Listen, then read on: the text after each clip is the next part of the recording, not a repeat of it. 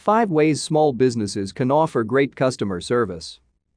The customer is always right, as the saying goes. And it's true.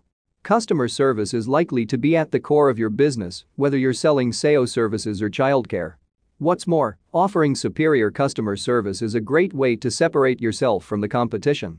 As a small business, it's unlikely you'll have a huge customer service center, but don't worry. With these 5 simple tips, businesses of any size can deliver great customer service. 1. Learn to admit mistakes. It's quite normal for new or small businesses to make mistakes. While a mistake here or there won't destroy your company, it's important that you don't let mistakes cause more damage than they need to. The best way to avoid damage is by handling any mistakes made in the proper way. Once a mistake happens, take responsibility and overcompensate in your response. Your goal here is to turn a disappointed customer into someone who buys again.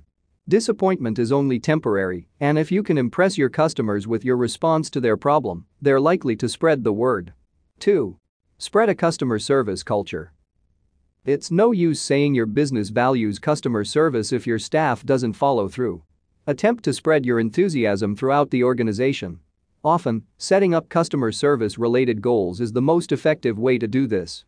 Don't forget to create incentives to encourage your staff to put as much effort as possible into customer service. Think about training your staff.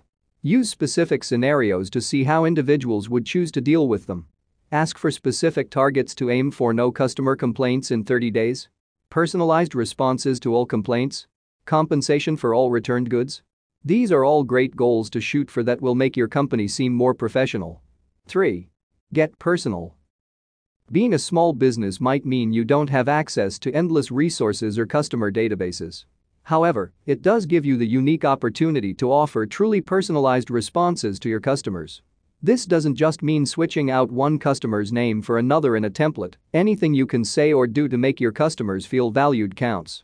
Go the extra mile, and your customer will build a loyalty to your company that can be extremely valuable. 4. Be flexible in your response.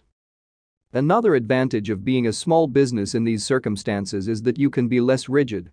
Big businesses have strict, clearly established rules and protocol to follow. Small businesses can differentiate and even excel by being more flexible. Of course, this won't always be possible, and it's important to maintain a basic structure to keep your company organized. However, by deviating from the script once in a while, you can build a connection with your customers that other companies can't.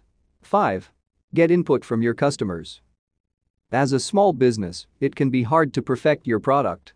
Why not use your customer to help you improve your offering?